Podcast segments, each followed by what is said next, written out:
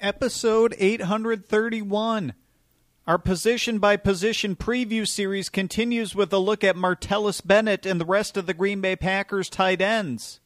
Our guest is Cheesehead TV's own Andy Herman. It's all coming up on Railbird Central next.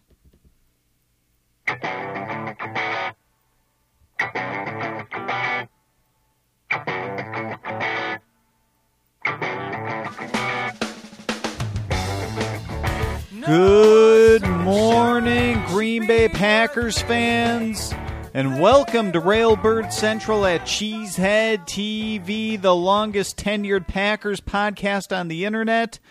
I'm your host, Brian Carriveau, and today we're talking about the Packers tight ends. To do that, we're joined by a guest. We're going to have an interview with Cheesehead TV's own Andy Herman, one of the newest contributors to the site. Listen in and enjoy. Baltar, find me another expert. One that likes me this time, okay? Right now on Railbird Central, we're talking to Cheesehead TV's own Andy Herman. Andy, how you doing today? I'm doing great. Thanks so much for having me. I greatly appreciate it. No problem. Andy is one of the newest writers at Cheesehead TV, and Andy, to so our listeners can get to know you a little bit le- uh, better, can you tell us a little bit about your background as a Packers fan and uh, uh, what brought you to write at Cheesehead TV? Yeah, absolutely. So I grew up in Green Bay, so it's uh, kind of part of the birthright of you know becoming a Packer fan right away. Um, I've been lucky enough that my parents had season tickets, so I've been going to Packer games since I was uh, really young. Um, probably the thing that stuck out to me the most growing up as a Packer fan, uh, and probably a game that a lot of Packer fans remember, is one of the very first games that I ever went to. I was sitting in the north end zone. Uh, quarterback named Don Majkowski went down injured. Another quarterback named Brett Favre made his first appearance in a regular season game for the Packers obviously uh, threw the game-winning touchdown to Kitrick Taylor right in the end zone that I was in. My dad lifted me up over his shoulders, saw it perfectly, and uh, to this day, it's one of the favorite memories that I have. Uh, that really is kind of what indoctrinated me in the uh, Packers lore and the Packers religion, if you will. And ever since then, it's just been uh, kind of part of my DNA. I've been a hardcore Packer fan, and uh, obviously we've been blessed here in Green Bay to, you know, during that time period to have some amazing football teams to watch. And uh, as time goes on, or as went on, uh, you know, as soon as it was available, I got really interested in fantasy football. And then uh, as I grew older, I got really involved with uh, the draft and scouting players. So that was kind of um, where I got into things from a passionate standpoint with football. And uh, the reason I am with Cheesehead TV now is I just thought it was a tremendous opportunity uh, to continue to grow as a writer, as a Packer fan, as a you know a football fan, and I was just really excited for the opportunity. So uh, I'm pumped to be a part of it. Well, we're glad to have you on board, Andy. And today we're going to be talking about the Packers tight ends as we continue our position by position preview series here. And Andy, we'll, we'll talk about specific players in a moment, but in general, did you agree with the Packers' approach to free agency where they went out and spent some of the most money in years, including two tight ends? Yeah, I absolutely did. I thought I thought it was pretty exciting, and I thought it was a pretty big statement from I thought both the front office and the coaching staff that this was going to be a position that the Packers really valued. And I didn't think that necessarily they had a ton of choice in the fact that the offense was so much different last year. Uh, last year specifically, when when Jared Cook was really clicking, and even in the past uh, with Aaron Rodgers led teams, when Finley was in his prime, that was to me when the offense was really at its best. So I felt like this was a position that both the front office and the coaching staff identified as a position of need to really take this offense to the next level. I think they really wanted to do some two tight end work.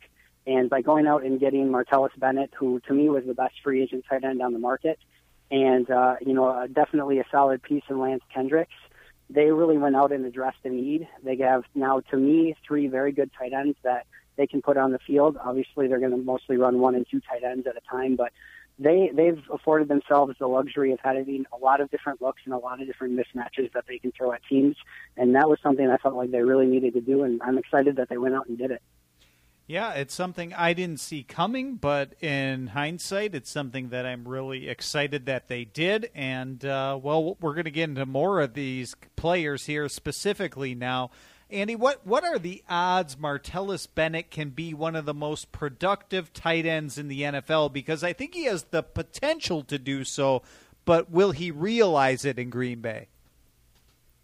It's a great question. I think he is going to realize his potential in Green Bay and, and perform very similarly similarly to what he did in New England last year. I don't know that from a production standpoint he's going to be one of the top two or three tight ends simply because Green Bay spreads the ball around so well. Obviously, Aaron Rodgers spreads the ball around so well, and they just have so many weapons. Um, they have three tight ends capable of catching the football. Uh, they are going to have obviously their top three receivers that are going to demand a lot of attention. And, you know, Ty Montgomery uh, out of the backfield is someone who's going to catch some passes. So I just think there's only so many catches to go around. But that being said, he's, like I said, he's going to uh, realize his potential from a, an overall standpoint. I think he is going to be a weapon. I think he's going to be used both in the pass game and the run game. And I think he's going to have a really, really, really solid year. It's just how much numbers can he actually put up. Uh, that being said, I think if you would take Jared uh, Jared Cook's production over the course of the games he was in that year and, and place it over 16 games, I think that's what you're kind of going to see from a, a statistical standpoint, receiving maybe a little bit more, maybe a little bit less. Um, but I think he's just going to add so much more value overall. And I think it's just going to be tougher for teams to match up and just play the, you know, when the Packers go in 11 personnel and, uh, you know, the defenses have just kind of played the, the same press man to man defense against Green Bay for so long. I just think he's going to be such a matchup problem that teams might have to get out of that a bit. And maybe even if he doesn't see that production, I think it may help the team and the other receivers as a whole. So I, I think he's going to recognize this potential that the Packers are hoping for, but that may not mean that he's going to be a top two or three production tight end in the league. But the potential is there. I agree with you. Yeah, hopefully he just stays healthy and he can uh, realize that uh, that that potential within him. Uh, now, Andy Martellus Bennett has strong off-field interests. It seems like almost every other day he's working on some project, sharing it on social media. Uh, you know, I I know he's done this in the past. I don't know to what extent he's done it. You know, with the Patriots or you know with the Bears before that. Is there a chance he's a distraction to either the team or himself?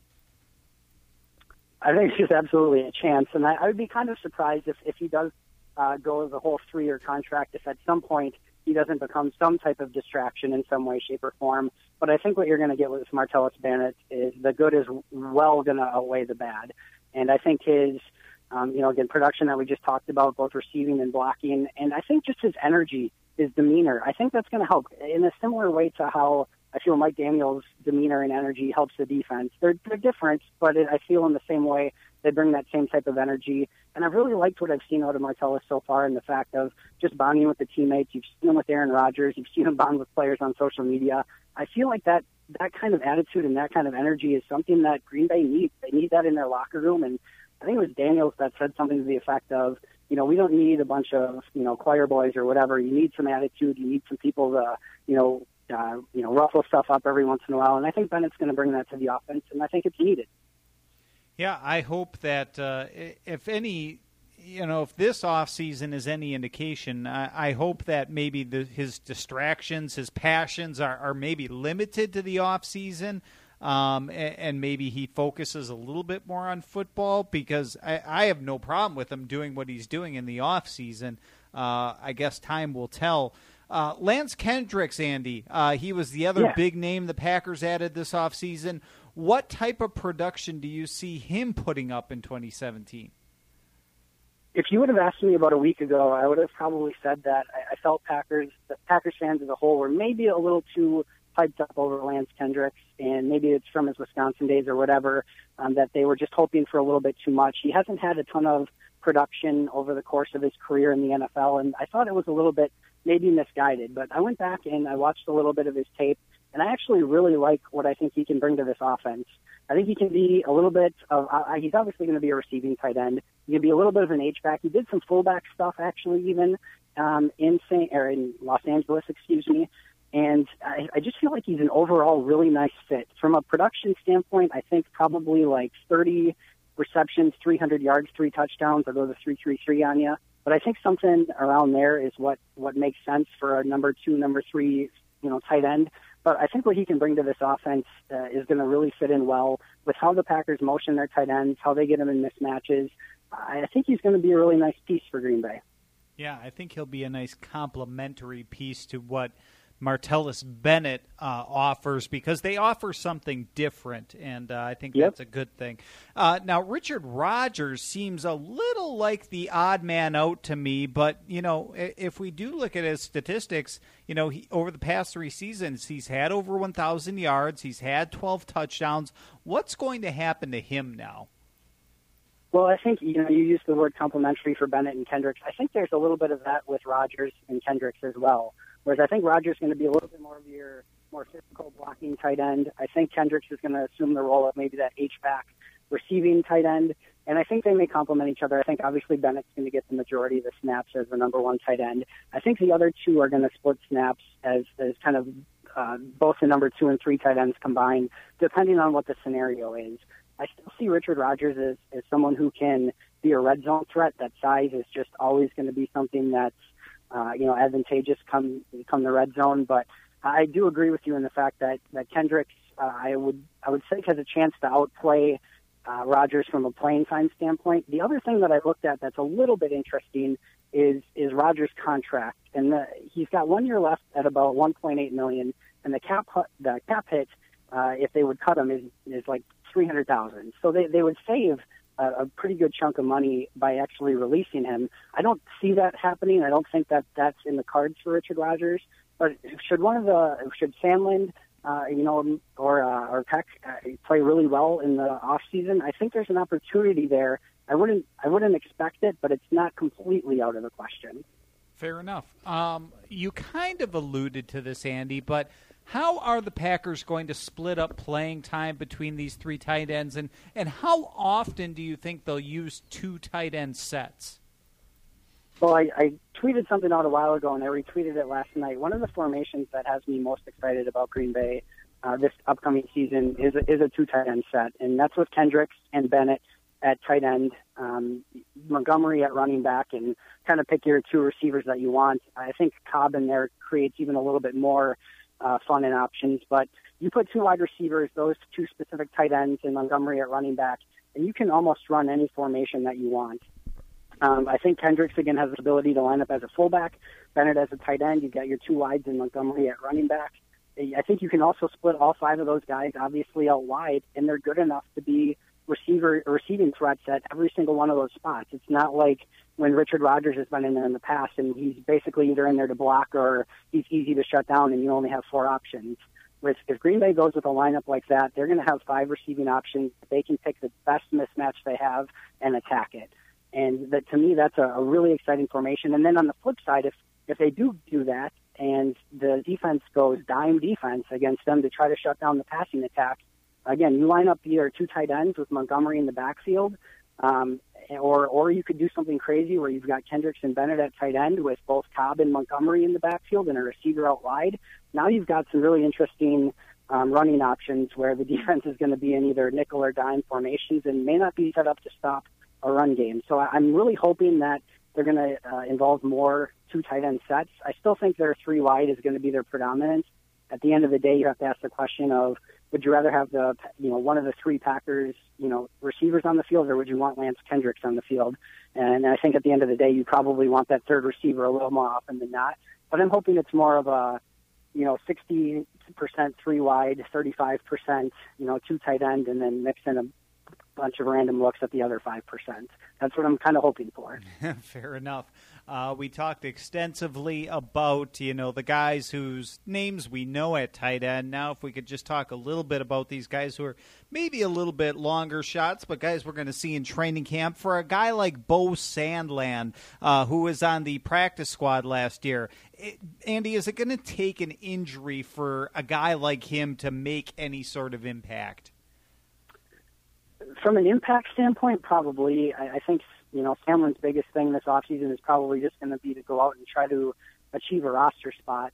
Um, for both Sandland and Peck, I mean, for, un, well, Sandland was technically drafted last year by the Panthers, but for guys who weren't drafted by Green Bay, um, I think they're in really nice positions overall in the fact that They've only got three guys ahead of them. This is a team that's kept four tight ends often and even five tight ends in the past. And there's only five on their roster, so they're they're one injury away from one of those guys being the number three tight end and, and certainly active on game days.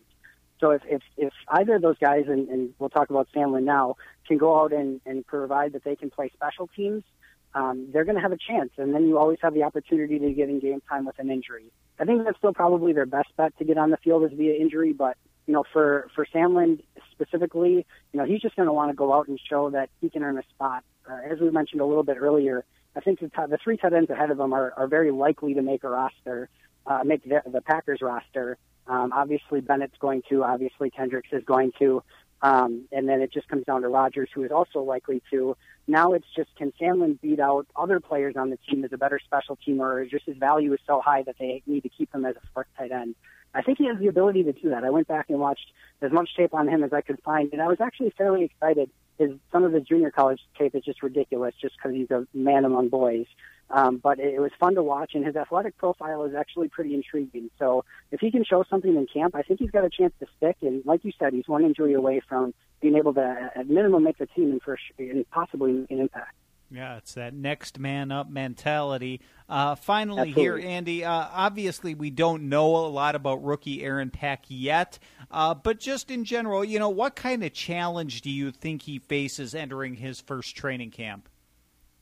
Yeah, I, so this off season I went and tried to find as much film on all the undrafted free agents as I could find, and uh, and Peck was one of them, and he was actually one of the probably the top four or five undrafted guys that kind of stood out to me as someone who could maybe make an impact. P- probably not this year, but maybe a practice squad guy and down the road. He's got a unique frame and size um, that I think uh, could be advantageous to that kind of receiving tight end role his his biggest challenge ahead of him, of course, is, is you know he hasn't played tight end in college or at any level, as far as I'm aware. Certainly not in the last couple of years in college. Um, you know, now he's all of a sudden got to try to make a make it as a tight end in the NFL. And then, you know, what can he provide from a special team standpoint?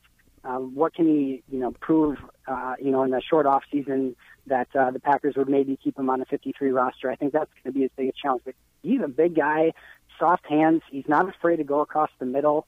And uh, I, I think he has a chance, certainly at a practice squad spot. And if he can start there, um, you never know what that can bring long term. So I think that's probably his his first goal is to try to make it through, obviously that first round of cuts and then to the practice squad. But the talent is there. It's just going to take probably a little bit of a transition. But um, one of the things that's uh, the last thing I'll say about him that, that's interesting is, uh, you know, when it comes down to a competition spot between Sandland and Peck, one of the things that is interesting to look at is uh, Sandland only has one year left on his deal, um, whereas Peck actually has a three-year rookie deal, non-guaranteed, and he's got three cheap years um, that would be available.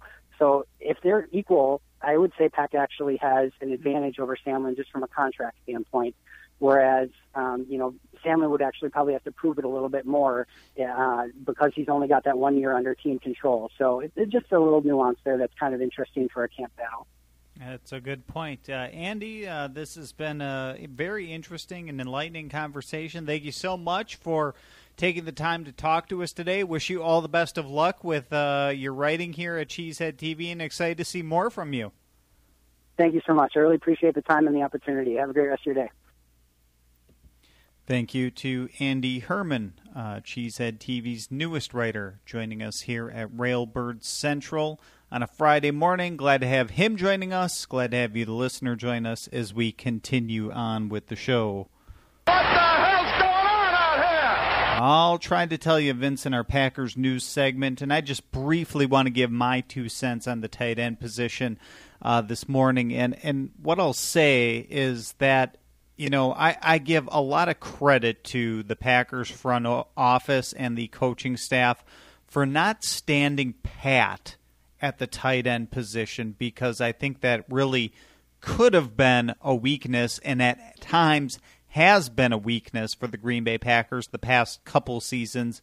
It could have been really easy when Jared Cook kind of stood his ground and, and you know, kind of didn't like what the Packers offered him at first, and and so you know uh, by not by him standing pat, you, you know the Packers instead, you know, easily could have, you know, thrown more money at him or they could have, you know, stood by Richard Rodgers, but they didn't. Uh, the Packers went out and improved the tight end position vastly. They improved it alone with the addition of Martellus Bennett, who I think really can be one of the best tight ends in the NFL with the Green Bay Packers.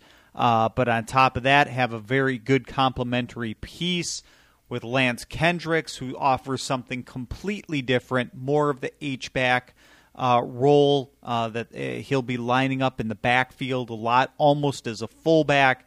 Uh, but I still think he can be a very big part of the passing game in a different way.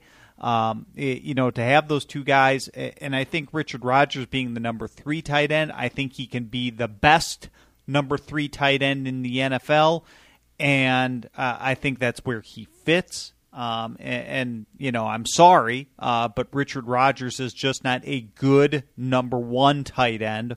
Um, and even a number two sometimes is a stretch, but I think he can be a good, good third tight end and a contributing one at that, especially if he can contribute something on special teams. Um, so, uh, kudos to the front office for doing that. Uh, and I just wanted to get that out.